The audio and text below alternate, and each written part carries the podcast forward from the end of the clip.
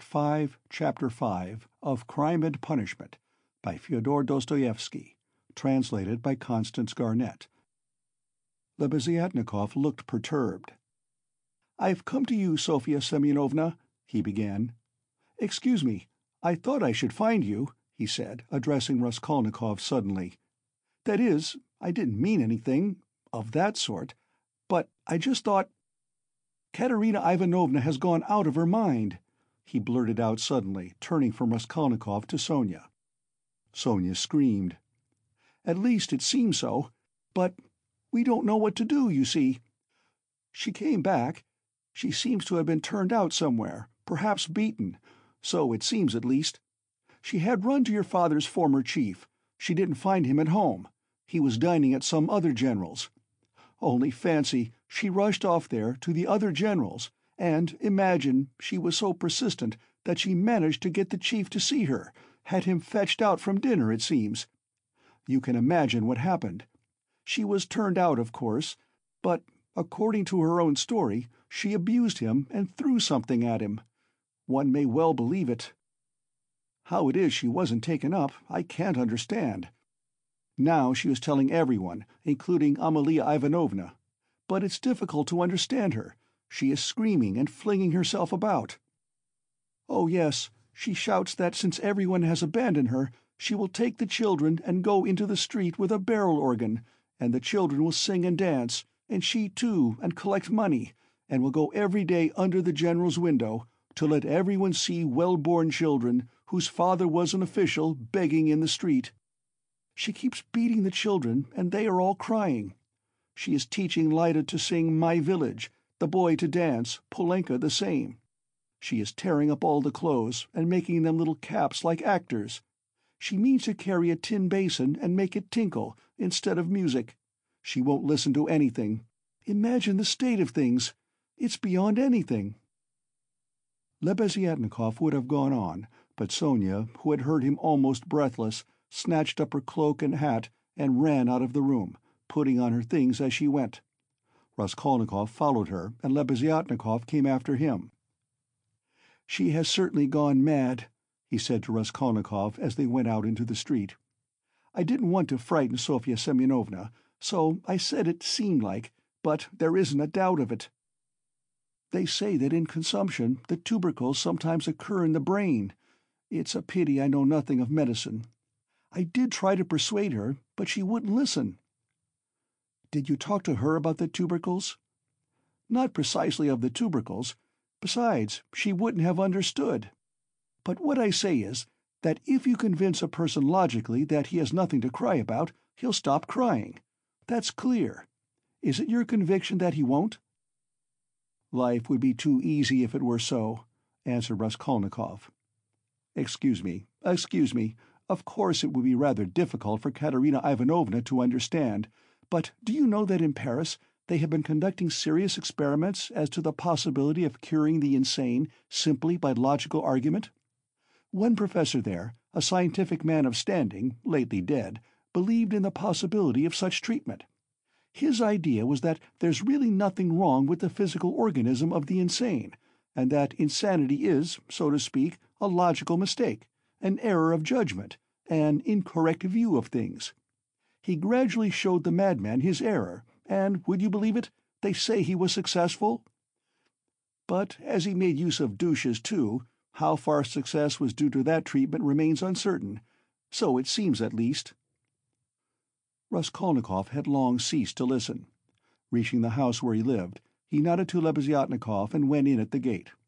Lebeziatnikov woke up with a start, looked about him, and hurried on. Raskolnikov went into his little room and stood still in the middle of it.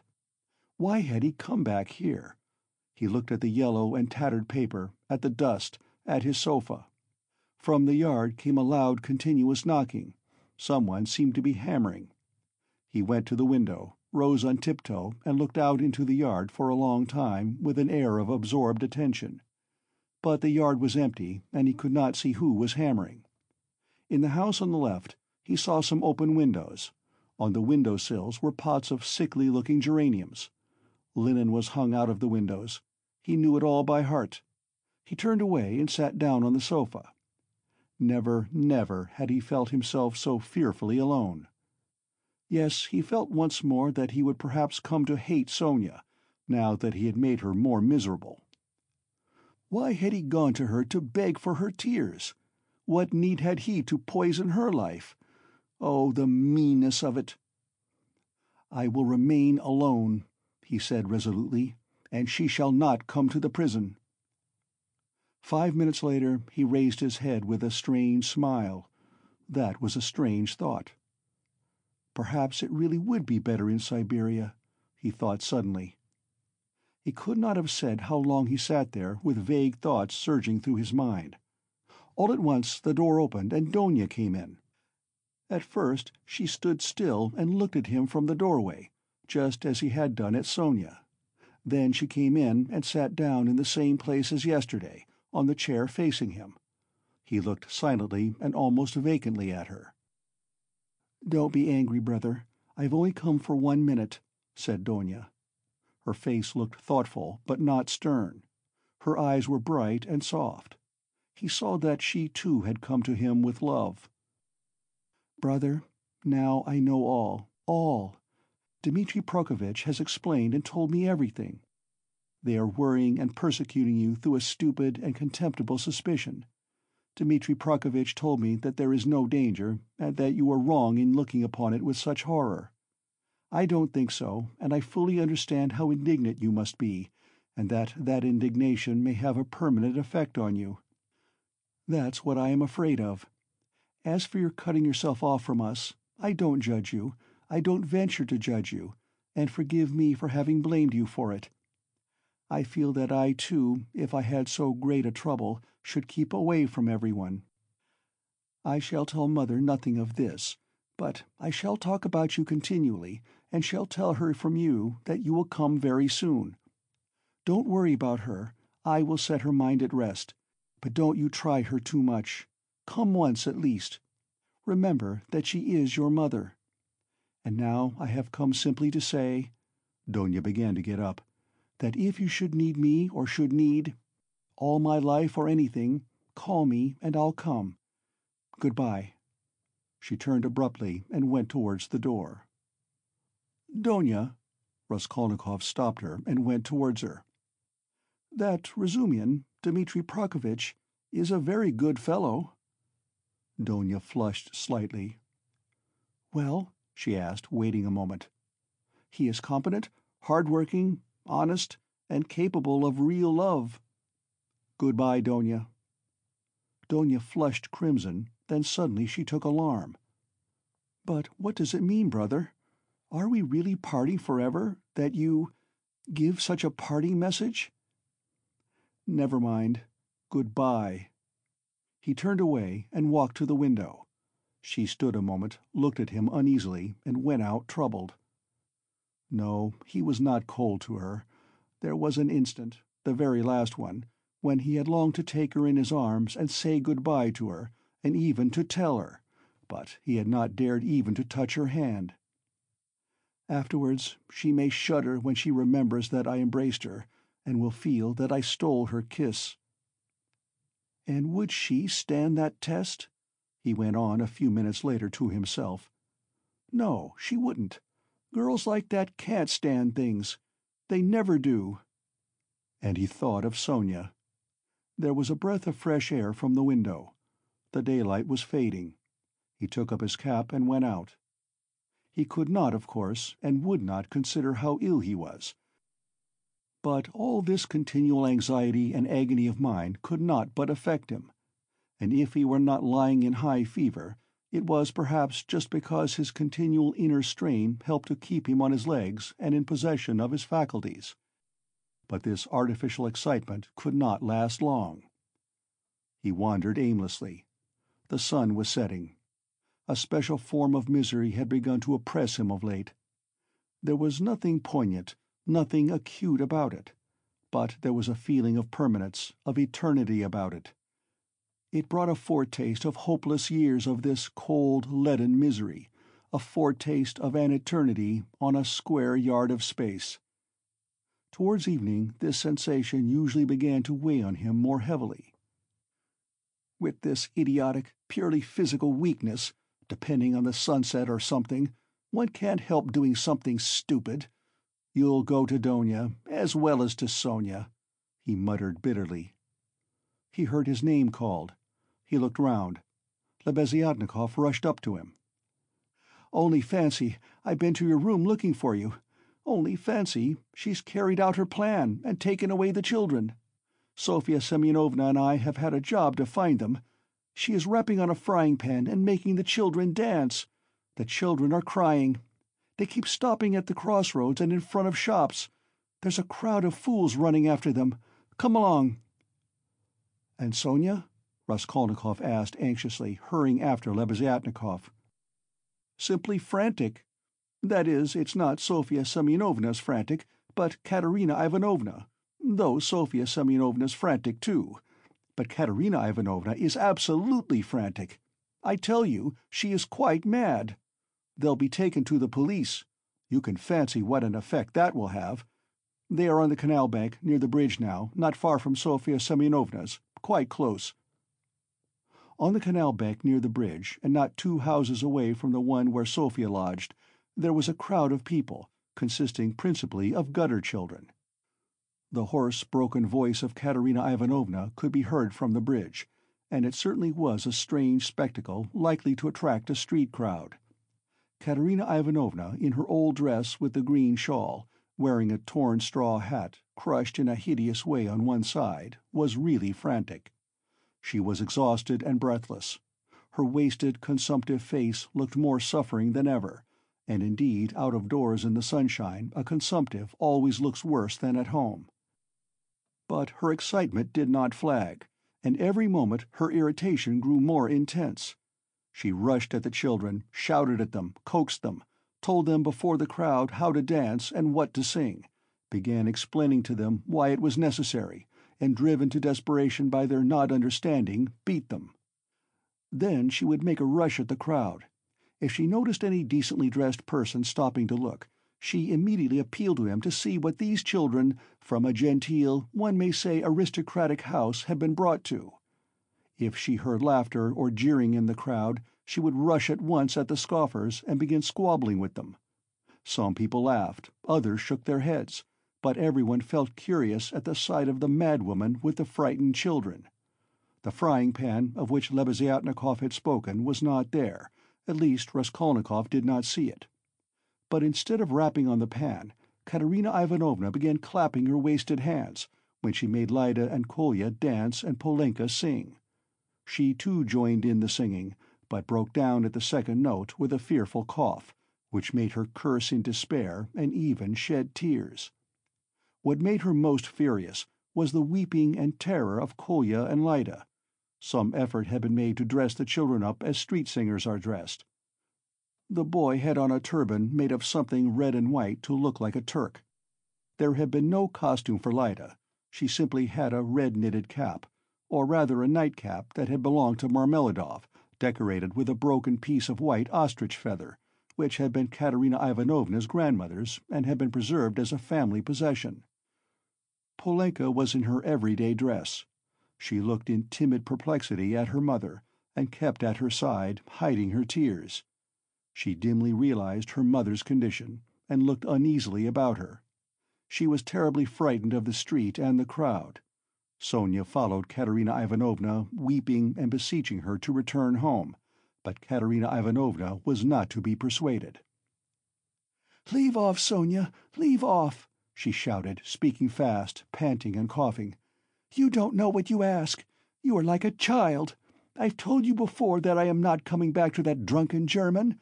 Let everyone, let all Petersburg see the children begging in the streets though their father was an honorable man who served all his life in truth and fidelity, and one may say died in the service." Katerina Ivanovna had by now invented this fantastic story and thoroughly believed it. "Let that wretch of a general see it. You are silly, Sonia. What have we to eat? Tell me that. We have worried you enough. I won't go on so. Ah, Rodion Romanovitch, is that you? She cried, seeing Raskolnikov and rushing up to him. "Explain to this silly girl, please, that nothing better could be done. Even organ grinders earn their living, and everyone will see at once that we are different, that we are an honorable and bereaved family reduced to beggary. And that general will lose his post, you'll see. We shall perform under his windows every day, and if the Tsar drives by, I'll fall on my knees, put the children before me, show them to him, and say, 'Defend us, father!' He is the father of the fatherless. He is merciful. He'll protect us, you'll see. And that wretch of a general! Lyda, tenez-vous droit. Kolya, you'll dance again. Why are you whimpering? Whimpering again. What are you afraid of, stupid? Goodness, what am I to do with them, Rodion Romanovitch? If you only knew how stupid they are! What's one to do with such children?"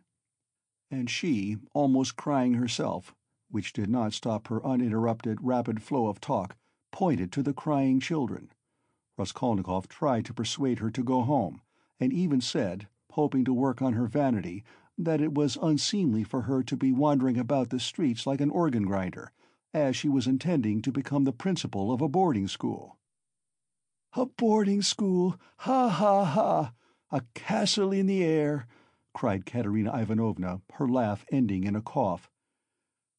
"No, Rodion Romanovitch, that dream is over. All have forsaken us. And that general! You know, Rodion Romanovitch, I threw an ink pot at him. It happened to be standing in the waiting room by the paper where you sign your name. I wrote my name, threw it at him, and ran away. Oh, the scoundrels, the scoundrels! But enough of them. Now I'll provide for the children myself. I won't bow down to anybody. She has had to bear enough for us." She pointed to Sonia. "Polenka, how much have you got? Show me. What, only two farthings? Oh, the mean wretches! They give us nothing, only run after us, putting their tongues out. There, what is that blockhead laughing at?" She pointed to a man in the crowd. "It's all because Kolya here is so stupid. I have such a bother with him. What do you want, Polenka? Tell me in French, parlez-moi français. Why, I've taught you, you know some phrases. Else how are you to show that you are of good family, well brought up children, and not at all like other organ grinders? We aren't going to have a Punch and Judy show in the street, but to sing a genteel song. Ah, yes, what are we to sing? You keep putting me out, but we... You see, we are standing here, Rodion Romanovitch, to find something to sing and get money, something Kolya can dance to. For, as you can fancy, our performance is all impromptu. We must talk it over and rehearse it all thoroughly, and then we shall go to Nevsky, where there are far more people of good society, and we shall be noticed at once. Lyda knows my village only, nothing but my village, and everyone sings that. We must sing something far more genteel, well, have you thought of anything, Polenka? If only you'd help your mother! My memory's quite gone, or I should have thought of something. We really can't sing An Hussar. Ah, let us sing in French Cinq Sous. I have taught it you, I have taught it you, and as it is in French, people will see at once that you are children of good family, and that will be much more touching. You might sing Marlborough s'en va for that's quite a children's song, and is sung as a lullaby in all the aristocratic houses. Marlborough s'en va ne sait quand reviendra, she began singing. But no, better sing Sous. Now, Kolya, your hands on your hips, make haste, and you, Lyda, keep turning the other way, and Polenka and I will sing and clap our hands. Sous, pour monter notre ménage. Cough, cough, cough. Set your dress straight, Polenka. It slipped down on your shoulders, she observed, panting from coughing.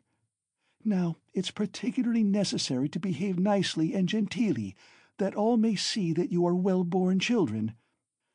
I said at the time that the bodice should be cut longer and made of two widths. It was your fault, Sonia, with your advice to make it shorter, and now you see the child is quite deformed by it. Why, you're all crying again! What's the matter, stupids? Come, Kolya, begin. Make haste, make haste! Oh, what an unbearable child! Cinq sous. A policeman again. What do you want? A policeman was indeed forcing his way through the crowd, but at that moment a gentleman in civilian uniform and an overcoat, a solid-looking official of about fifty with a decoration on his neck, which delighted Katerina Ivanovna and had its effect on the policeman, approached and without a word handed her a green three-rouble note. His face wore a look of genuine sympathy. Katerina Ivanovna took it and gave him a polite, even ceremonious bow. "I thank you, honored sir," she began loftily. "The causes that have induced us Take the money, Polenka. You see, there are generous and honorable people who are ready to help a poor gentlewoman in distress.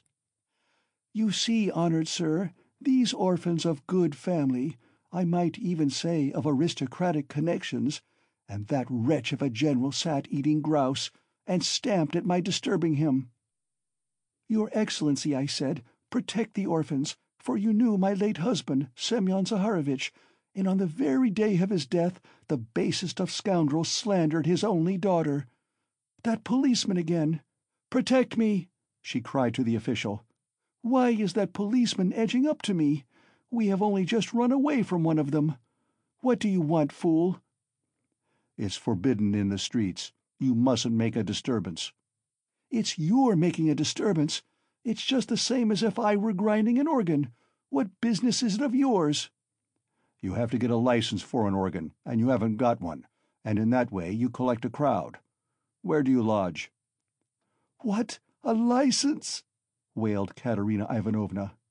"I buried my husband today. What need of a license?" "Calm yourself, madam, calm yourself," began the official. "Come along. I will escort you. This is no place for you in the crowd. You are ill." "Honored sir, honored sir, you don't know!" screamed Katerina Ivanovna. "We are going to the Nevsky. Sonia, Sonia! Where is she? She is crying too. What's the matter with you all? Kolya, Lyda, where are you going?" she cried suddenly in alarm. "Oh, silly children! Kolya, Lyda, where are they off to?" Kolya and Lyda, scared out of their wits by the crowd and their mother's mad pranks, suddenly seized each other by the hand and ran off at the sight of the policeman, who wanted to take them away somewhere. Weeping and wailing, poor Katerina Ivanovna ran after them. She was a piteous and unseemly spectacle as she ran, weeping and panting for breath. Sonia and Polenka rushed after them. "Bring them back! Bring them back, Sonia! Oh, stupid, ungrateful children! Polenka! Catch them! It's for your sakes I—" She stumbled as she ran, and fell down. "She's cut herself! She's bleeding! Oh, dear!" cried Sonia, bending over her. All ran up and crowded around. Raskolnikov and Lebeziatnikov were the first at her side. The official too hastened up, and behind him the policeman, who muttered "Bother!"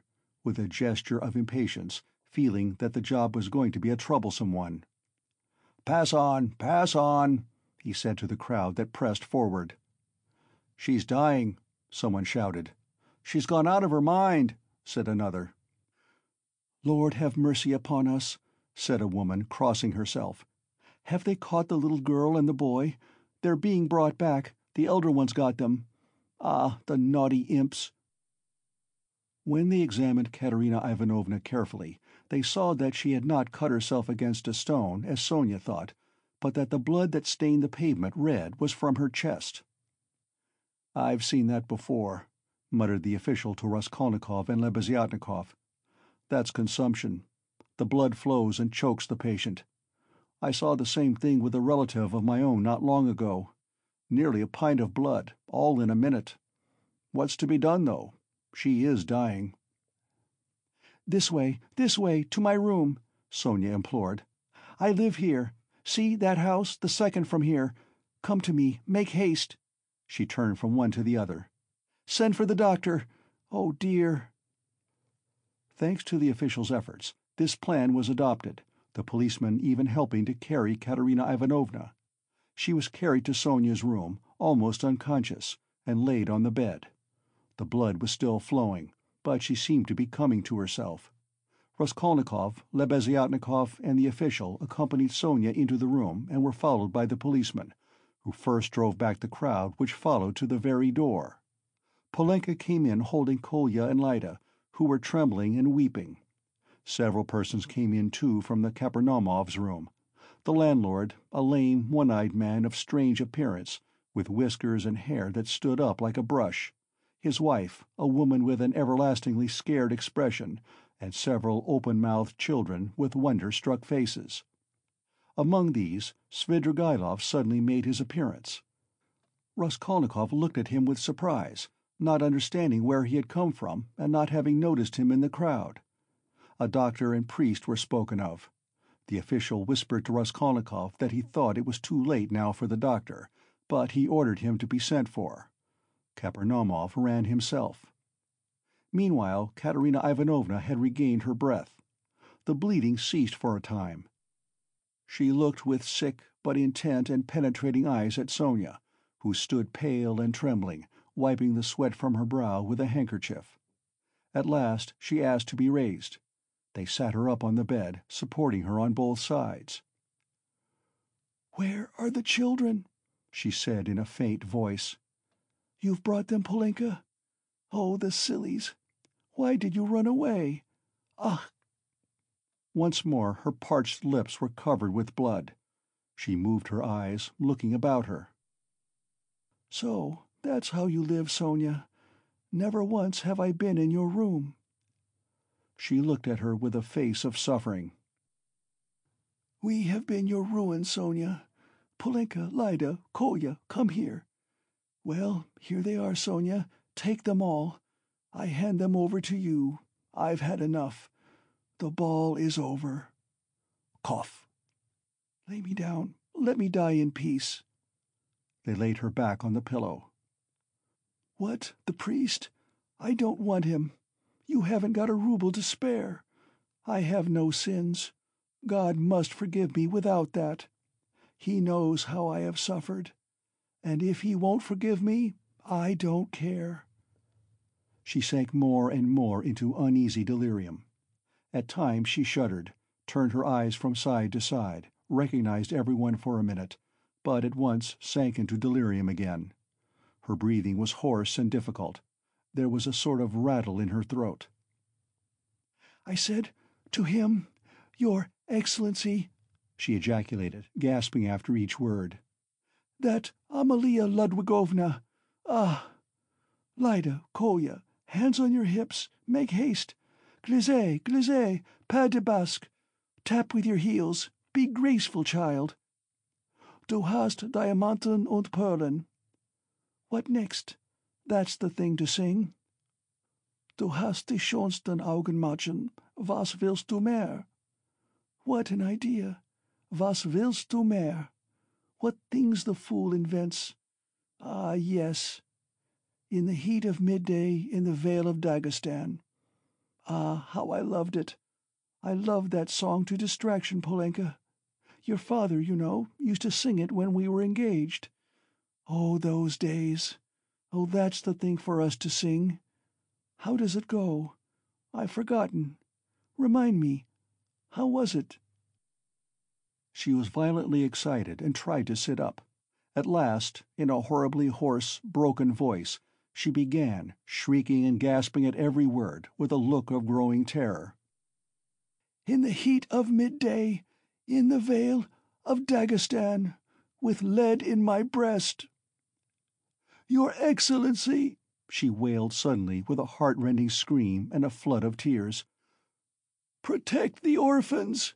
You have been their father's guest, one may say aristocratic—" She started, regaining consciousness, and gazed at all with a sort of terror, but at once recognized Sonia. "Sonia, Sonia!" she articulated softly and caressingly, as though surprised to find her there. Sonia, darling, are you here too?" They lifted her up again. "Enough! It's over! Farewell, poor thing! I am done for! I am broken!" she cried with vindictive despair, and her head fell heavily back on the pillow. She sank into unconsciousness again, but this time it did not last long. Her pale, yellow, wasted face dropped back, her mouth fell open, her leg moved convulsively, she gave a deep, deep sigh, and died. Sonia fell upon her, flung her arms about her, and remained motionless with her head pressed to the dead woman's wasted bosom.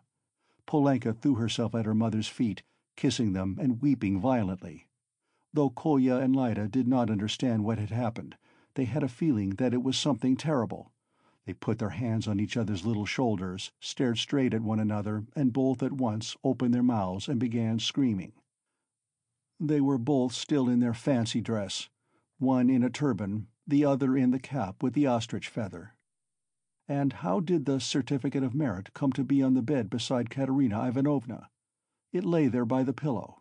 Raskolnikov saw it. He walked away to the window. Lebeziatnikov skipped up to him. "She is dead," he said. "Rodion Romanovitch, I must have two words with you," said Svidrigaïlov, coming up to them.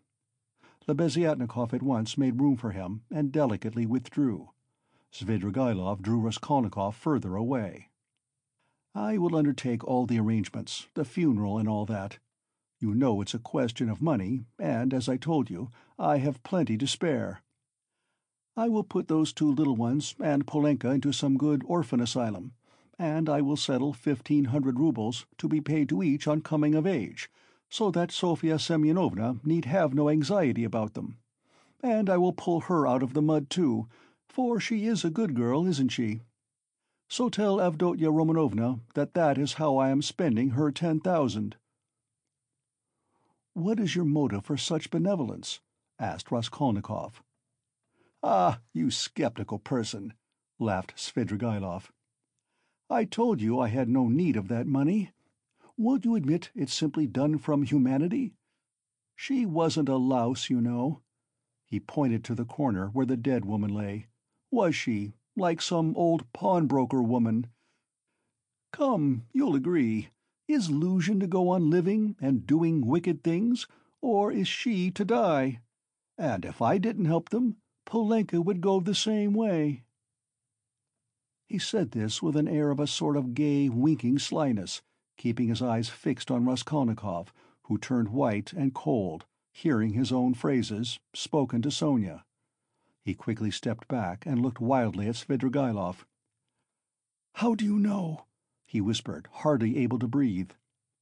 "Why, I lodge here at Madame Resslich's, the other side of the wall.